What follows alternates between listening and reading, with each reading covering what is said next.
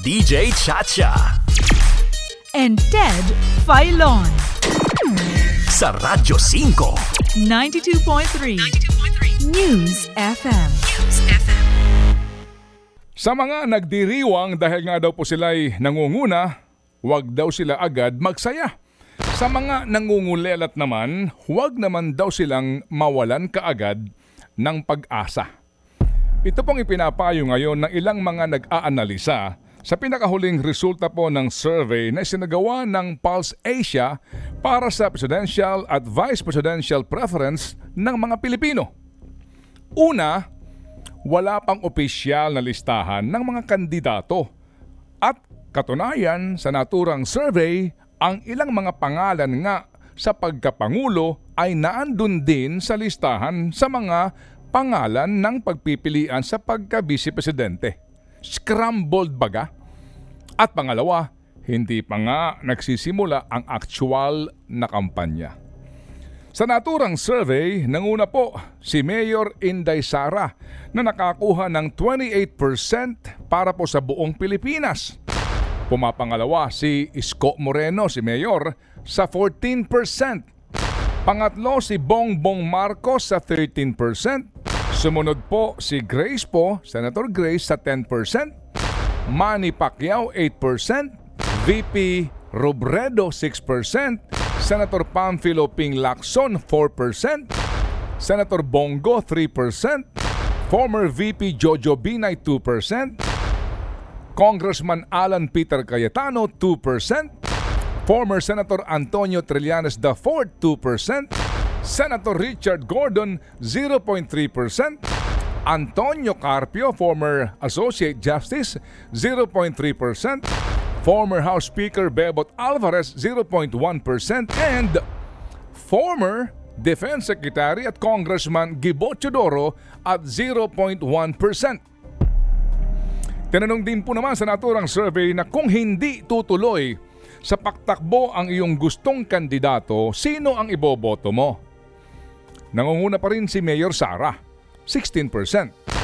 Grace po, 13%. Marcos, 13%.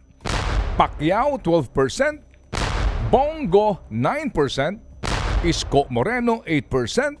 Alan Peter Cayetano, 7%. Lenny Robredo, 6%.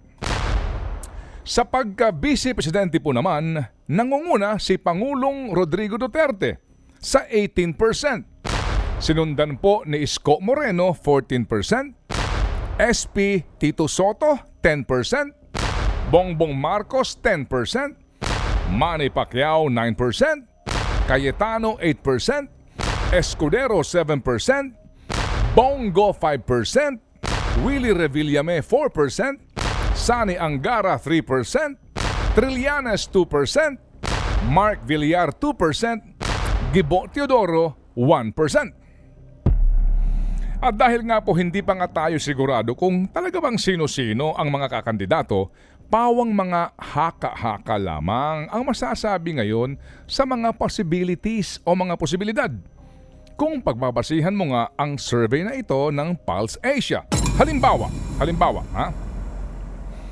Kung magkakaisa umano si Isko Moreno, Grace Po, Lenny Robredo at Pamphilo Lacson at isama na si Trillanes, yan ay katumbas na ng 36%. Ngunit, hindi ka nga sigurado kung otomatikong maililipat ba ang boto ng mga ito sa iisang kandidato.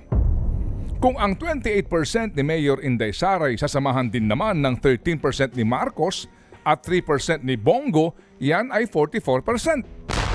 Si Manny Pacquiao ay merong 8%. Mapunta kaya ito sa unang grupo na aking binanggit o sa pangalawang grupo? Uulitin ko ha, ang lahat ng ito sa ngayon ay mga haka-haka o kathang isip lamang. Ngunit, eto mga kapatid, ito ang hindi haka-haka o imahinasyon lamang. Ang katotohanan na sa kasaysayan po ng Pilipinas, nangyari na ang isang nanalong kandidato sa pagkapangulo ay hindi man lamang naisama ang pangalan sa mga survey. At sa panahon na naisama na ang kanyang pangalan, siya ay nangungulelat. Ito ang kwento ni former mayor of Davao City, Rodrigo Duterte.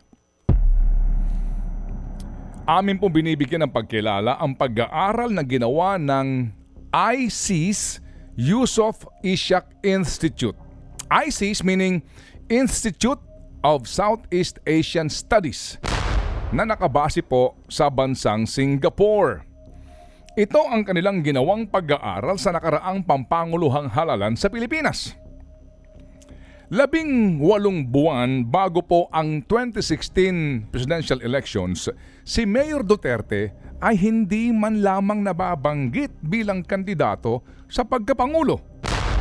Sa ginawang September 2014 nationwide survey ng Pulse Asia, para nga po sa May 2016 presidential elections, labing limang posibleng kandidato sa pagkapangulo ang kanilang isinama sa survey.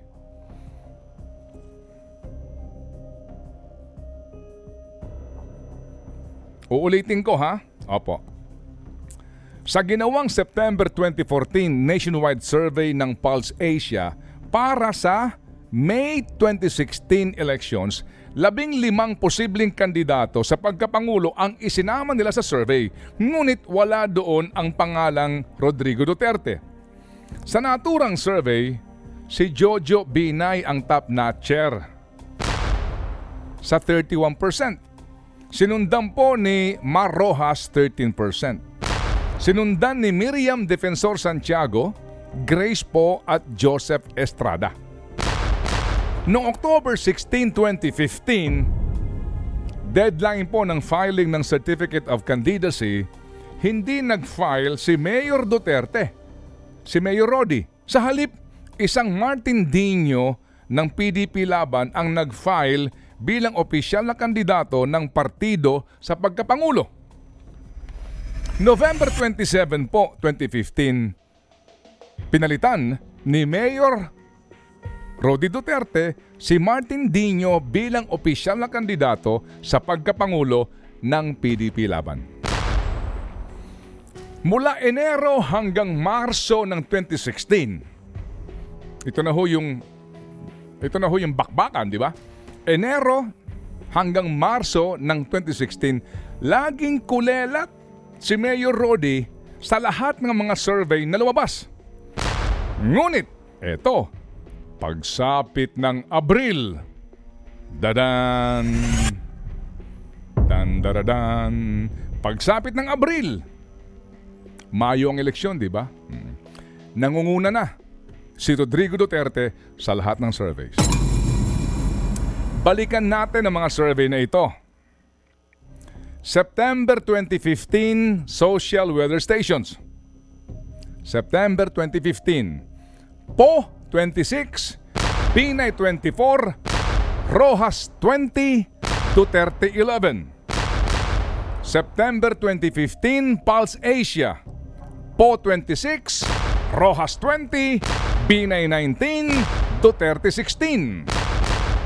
December 2015, Pulse Asia, Binay 33, Duterte 23, Po 21, Rojas 17. January 2016, SWS. Binay 31, Po 24, Rojas 21, Duterte 18. January 2016, Pulse Asia, Po 30, Binay 23, Rojas 20, Duterte 20.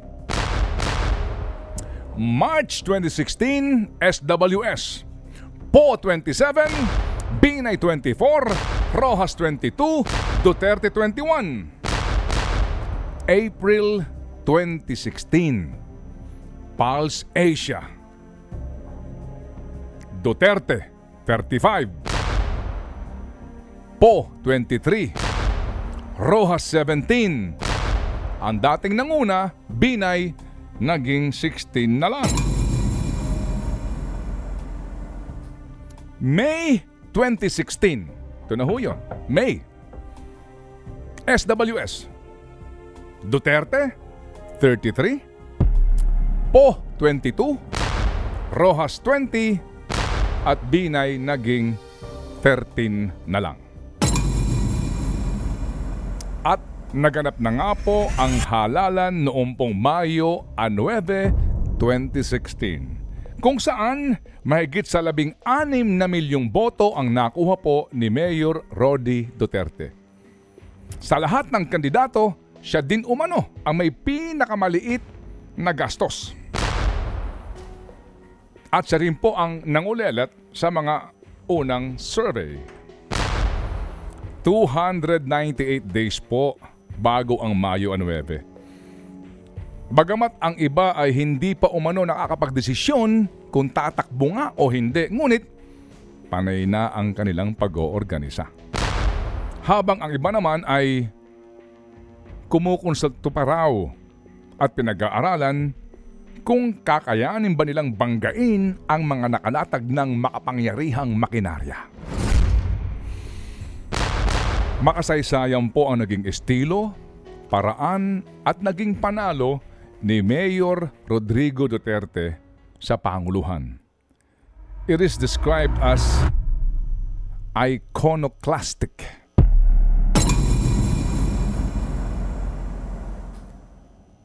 I repeat, it is described as iconoclastic in that particular study. Binasag ang pangkaraniwan at nakasanayan sa panahon ng halalan sa Pilipinas. Kung nagawa ito ng kandidato, hindi kaya't panahon na rin at dapat simulan na ang kampanya naman para kumalas na rin sa pangkaraniwan at lumang kaisipan ang mga pumipili sa kanila? Tayong mga botante? Think about it. Ted Filon at DJ Chacha. Ngayon, nasa Radyo 5, 92.3 News FM.